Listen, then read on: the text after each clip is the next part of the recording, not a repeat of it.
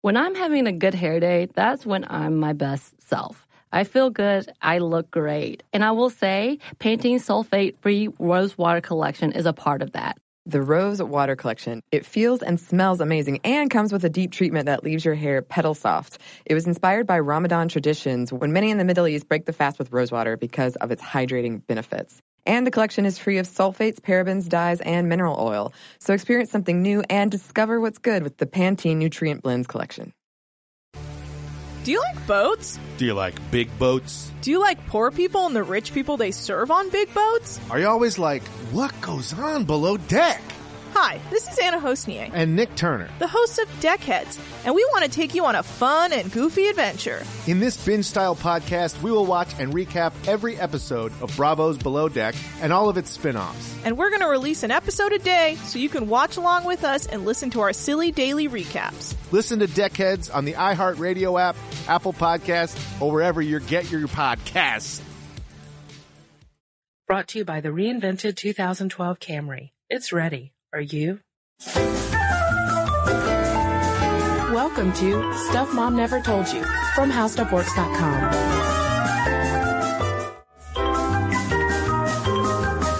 Hey, welcome to the podcast. This is Molly and I smell great today. Oh, I was waiting for my intro, Molly. You just jumped right in there. I actually think I could, uh, use some deodorant right now. That's all I wanted you to share was I'm not gonna lie. Your self-assessment on how you smelled.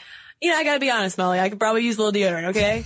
be honest with you. It's That's- not bad. I'm not wafting. Such a perfect lead in since we're going to talk about deodorant. Yes. Lots of questions about deodorant. Yeah. So we're just gonna, we're gonna try and cover them all. Yes.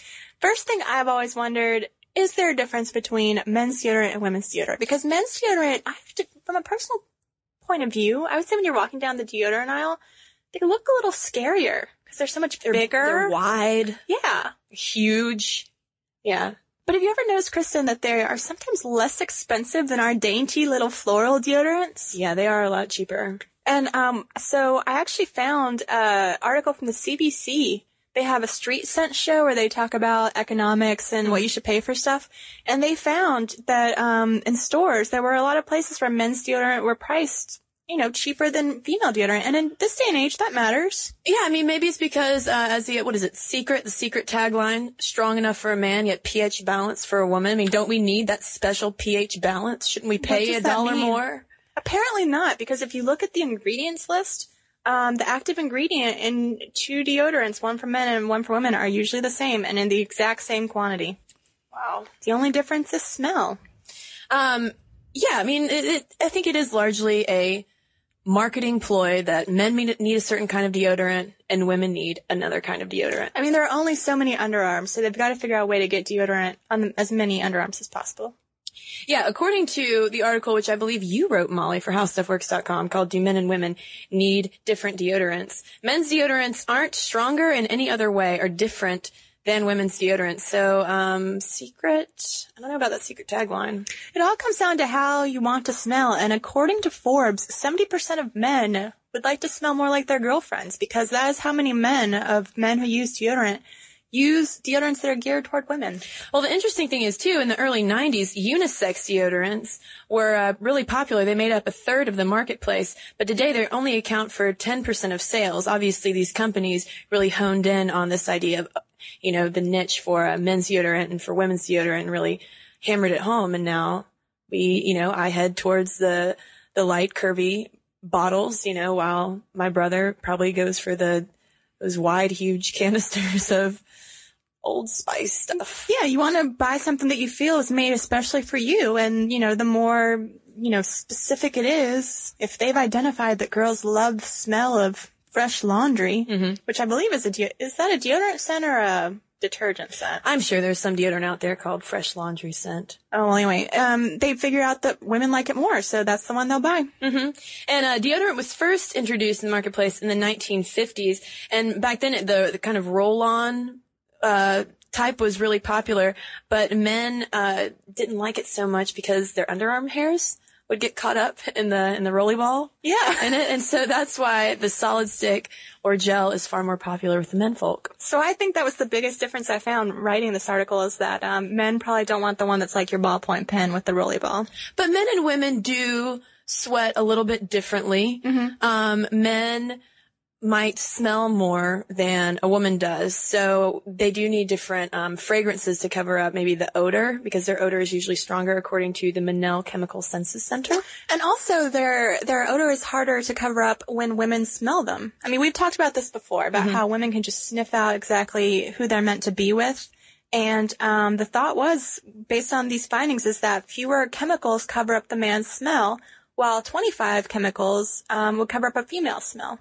Yeah, so I think, you know, the active ingredient that we were talking about earlier probably had to do more with antiperspirant and controlling the sweat, whereas the odor was a different, different type of thing. And that's what a deodorant covers. If you've ever wondered the difference between antiperspirant and deodorant, a deodorant is just meant to shield that smell. And the smell is not actually the smell of your sweat. It's the bacteria that live on your skin. Mm-hmm. They feast on the sweat and that's what causes body odor. Sweat itself is pretty, pretty smellless. Yeah, it doesn't really smell bad, yeah, if, you know. Kristen just held her arm up to her nose and smelled it. I, not that my hand is sweaty right now. But an antiperspirant uh, is what will actually stop you from sweating altogether.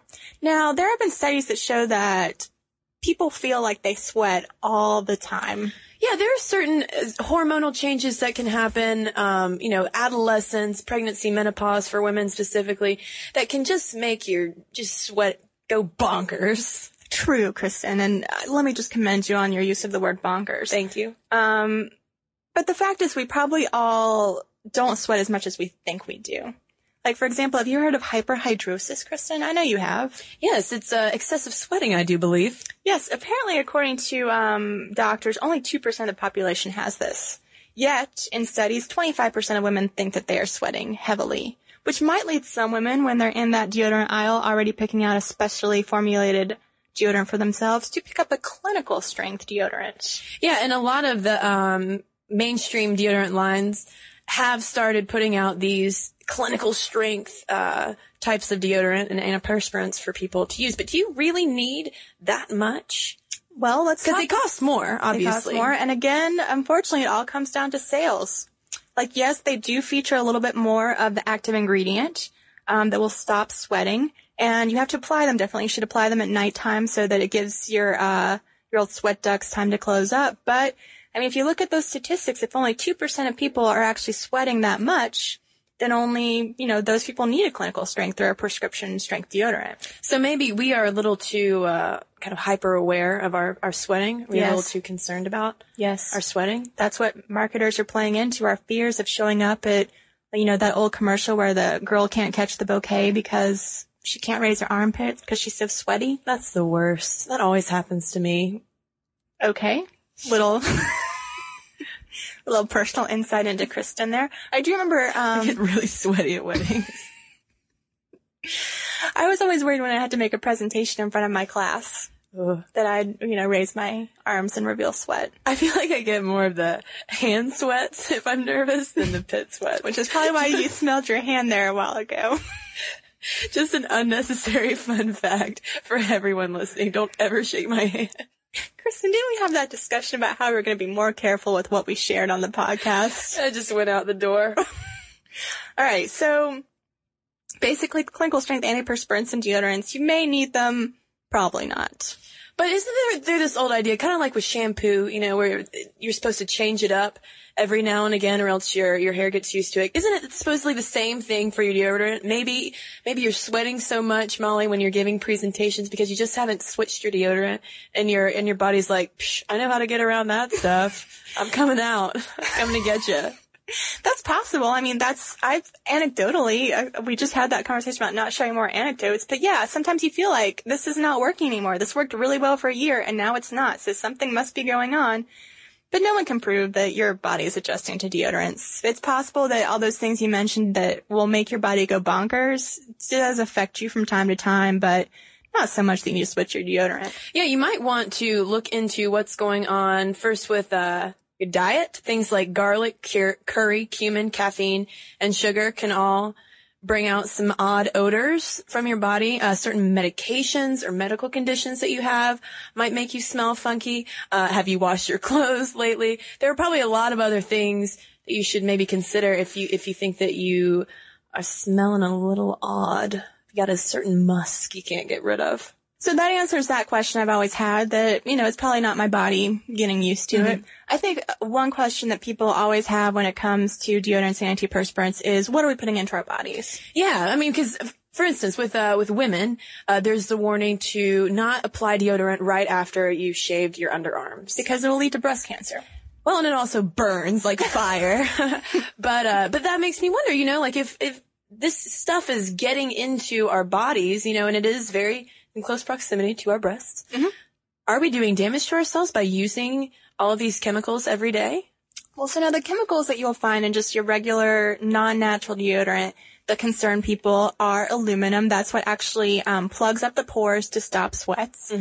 Um, parabens, which are used in many cosmetics products, but in deodorants. And both of those have been linked to uh, cancer, and aluminum has also been linked to Alzheimer's disease. And then we also have to round things out a little thing called triclosan, which is classified as a pep- pesticide by the FDA, which is used in deodorant to kill the odor causing bacteria. So, are we just rubbing poison on our underarms? That is what a lot of chain emails would have had you believe. But all the studies that those emails are based on were flawed.